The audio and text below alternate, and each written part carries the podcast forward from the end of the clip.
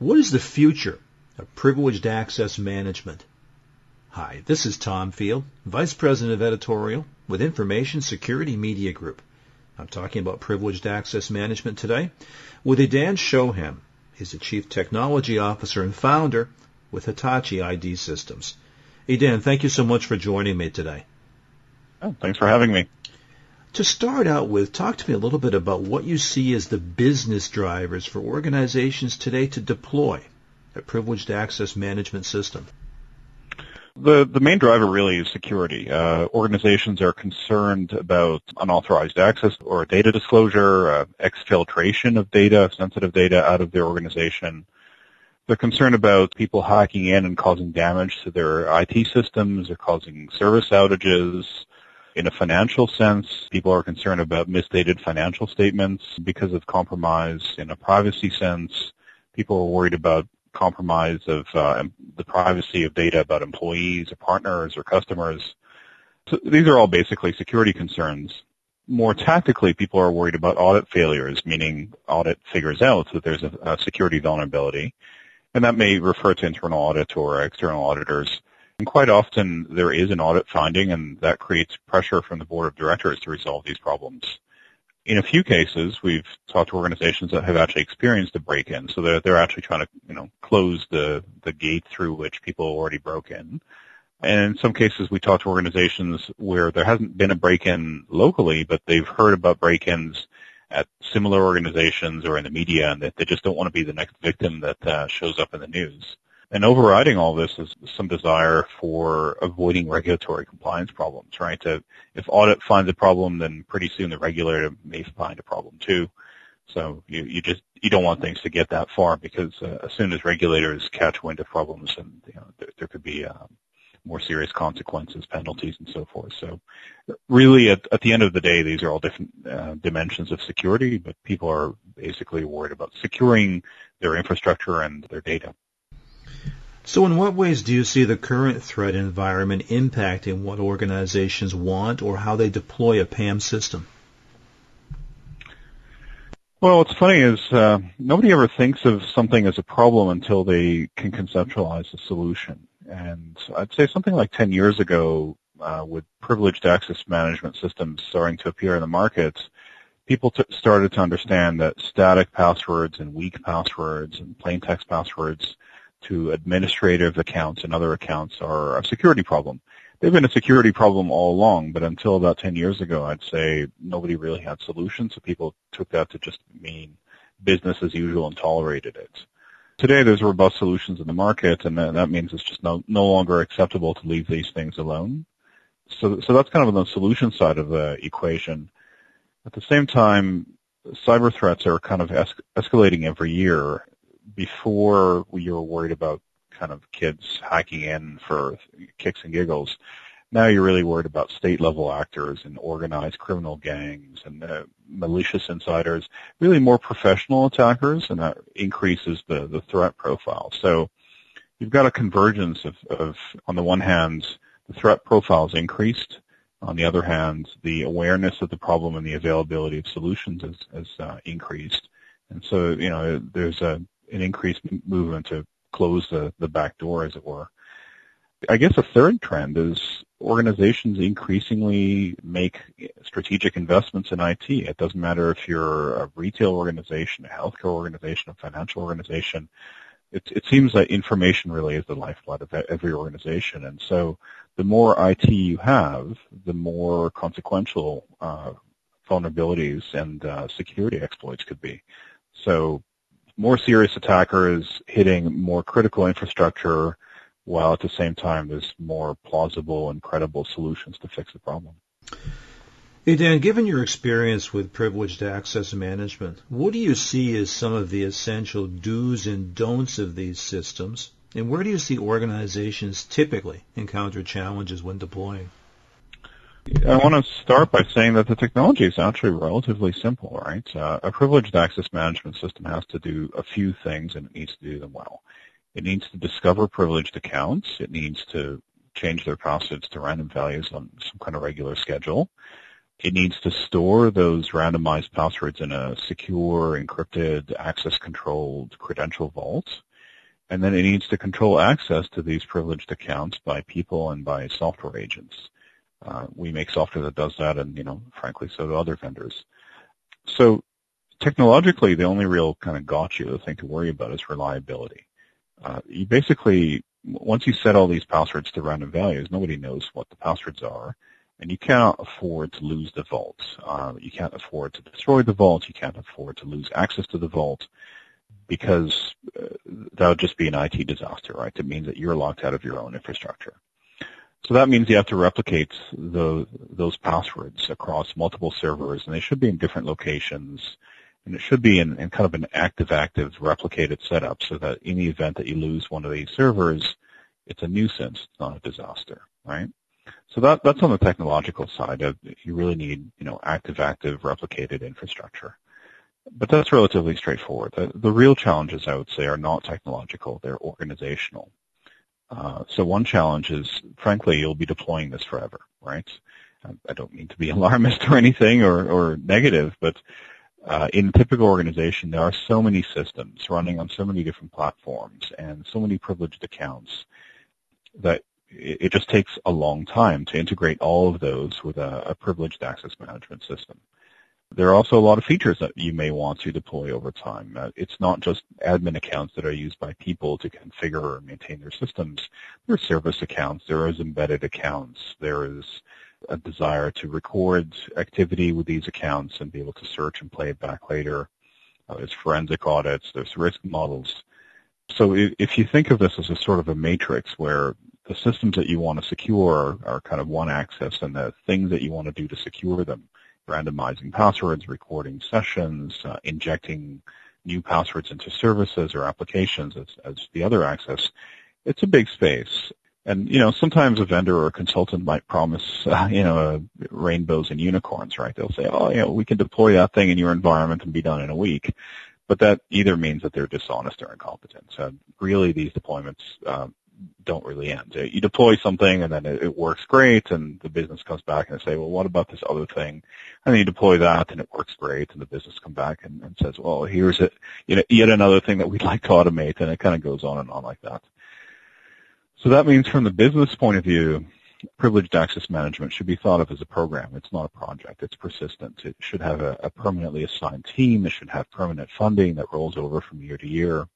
And the challenge is really just to convince the business to come up with that kind of uh, commitment and investment, right? Uh, otherwise, you deploy a, a, simple system. It has limited scope. It works, and it covers, you know, five or ten percent of your problem, and uh, you know, it leaves the other ninety-five percent of your problem uh, insecure. So it, it, it's a problem of permanent commitment and funding, I'd say. Well, that's a great segue to my next question because I wanted to ask you about the makeup of a privileged access management team. What are the essential skills that you need and how should organizations be approaching the staff up for that? Sure. Well, most organizations will start with external consultants, like integrators or vendors initially, and, and they ought to transition more and more of the maintenance and expansion of the system to an in-house team over time. And frankly, it's more sustainable and less expensive. Typically, you have two skill sets, right? So you, have got somebody that's a project manager or a program manager, and they they help to organize the communication with the business and prioritize what to deliver next and, and act sort of as the, the front person, the, the communication point for what's being deployed. And then the second person or, or team type of person, I suppose, is more the technologist. Uh, these are the people that are implementing the system and configuring integrations and diagnosing problems and so forth. Um, so on the PM side, the skill set is just a standard project or program manager. It's, it's nothing exotic on the technology side, again, it's nothing too exotic, but uh, here's kind of a laundry list of things that you need. Uh, you need to understand web services. You need to understand networks, which includes uh, addresses and routing and name resolution firewalls and you know, data flow across the infrastructure, basically. Uh, you probably need some scripting capability uh, to deal with uh, unusual integrations or complex business rules. You need to understand directories, you know, LDAP, Active Directory, things like that. Uh, you should have really strong diagnostic skills. Um, think of it this way. If you're managing privileged access on 10,000 systems, on any given day, a few of them will break, right? It's just the nature of the infrastructure. And you need to have the skills to figure out why those things broke and, and, and coordinate with the owners of each system and fix the problems. So strong diagnostic skills. So basically, you, you need to have kind of a, a strong technologist uh, and perhaps one or two such people to, to support uh, an active and constantly growing PAM system. It, it's interesting that PAM, Privileged Access Management, or PAM for short, is not really the same as identity and access management in, in, the sense that a PAM system doesn't generally create or delete access. It, it only temporarily connects people to pre-existing uh, security rights. But the skill sets are very much the same, right? So you need a, a permanent program, you need a, a, PM kind of individual, and you need a technologist kind of individual. So in terms of the team, it's very similar to IAM. So Dan, I can hear some of our audience members from the larger enterprises saying, what about me? So how does a privileged access management system really scale up to be able to serve a large enterprise as well as it does a smaller organization? Sure, and, and we're certainly very interested in, in scaling PAM systems up uh, to the enterprise and actually even larger to the cloud. Um, so in some sense, that this is one of the differences between PAM systems and uh, identity and access systems, or IAM uh, in the sense that the number of integrations is very much larger. So a, a PAM system could easily have north of 100,000 integrated endpoints, right? Uh, servers, network devices, applications, databases, uh, clients like laptops. Um, so the number of integrations is very large, and the PAM system needs to be able to talk to pretty much every one of those systems at least every day. So how do you do that? I mean, how do you onboard 100,000 integrations. Well, clearly you need automation. You, you can't realistically onboard and deactivate, you know, individual servers if you're going to do 100,000 of them. And certainly not if you're going to onboard or deactivate hundreds or thousands of servers every single day. So you need automation that can discover systems, which implies that you have a data source or perhaps multiple data sources. You need to integrate this with your CMDB or your directory to get a list of systems that exist in your environments. And knowing that a system exists is great, but it's not enough. You also need rules to figure out what credentials to use for the PAM system to connect to each of these systems, right, to talk to it. And then the PAM system needs to actually do that. It needs to connect to each of these systems, and uh, we call this probing, right? It has to probe them to see what services they have, what groups exist there, what accounts exist on each and every one of these integrated systems. And probing systems is not something that you, you can do once and forget about it. You actually have to do it on a recurring basis to see what changed.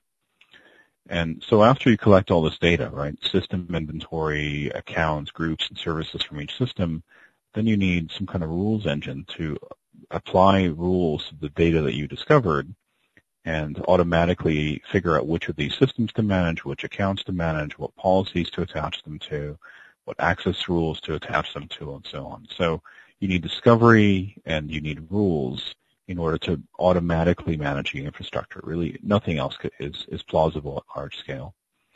And again, like I said before, you need a distributed architecture. It has to be active, active, and replicated so that in the event that something bad happens in one of your locations, let's say you have a flood in a data center. I mean, this has happened to our customers.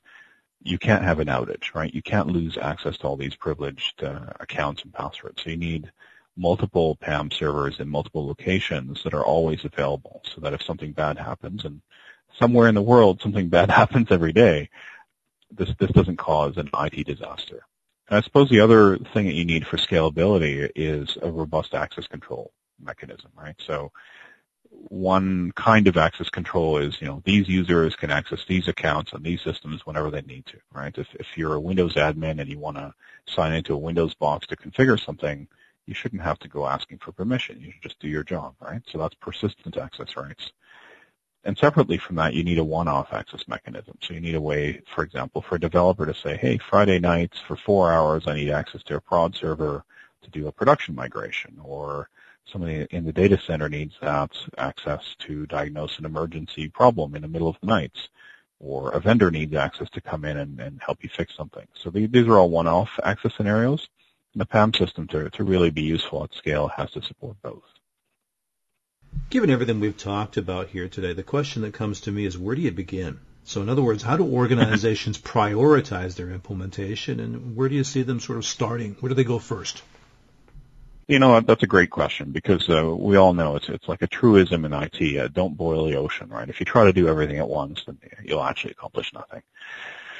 So you got lots of options, right? What what to do first? Do you do you organize this by application, by platform, by business process, by location, by user community? lots of options. Um, what we see most most of our customers do is they they organize it by platform. So they might do um, their Windows plant first, and then they might do all their Linux servers next, and they might do let's say Oracle databases after that, and so on. That, that seems to be the common pattern is by platform. And generally you layer on that by business process. So you might do basic discovery and password randomization and disclosure in the first go, and then you'll come back and do things like session monitoring and playback or uh, Windows Service Account password management as a, as a deployment phase, or you might stand up an infrastructure to replace uh, passwords embedded in scripts and applications. So I'd say generally by platform and then by process is what we see. And what's important is to do the most important thing first, and at any given time, the next phase should be the most important thing that's left. And the priorities are not really static. I mean, uh, organizations are kind of evolving creatures, and so what we recommend and what's really a best practice is for organizations to reevaluate their priorities after each deliverable. So you you might, for example, start with uh, securing admin accounts on Windows servers as a phase, and when you finish doing that, and it shouldn't take that long, reevaluate your priorities and figure out what to do next. And maybe next you do, I don't know, Cisco devices, or maybe next you do Linux, or maybe next you do Windows Service Account passwords. So whatever it is, you do that, and then you come back and you reevaluate priorities. So the, the, the business of constantly reevaluating what next is just as important as phasing this. So final question for you. If we look forward at some of the emerging technologies in the marketplace today, I'm thinking mobility, cloud, the Internet of Things, how do you see them impacting the future of privileged access management systems? Uh, well, privileged access management is, is a part of the IT, IT ecosystem, so certainly every IT trend has an impact. Mobility has an impact in that people want to gain privileged access from their phone. And if you think about it, people's phones are outside the network, right? Even if I'm physically in the office, my phone's on a data plan. It's, a, it's, a, it's attached to the public internet, not to the corporate network. So we have this sort of uh, dichotomy where on the one hand, people do explicitly want to gain access to sensitive credentials on their BYOD.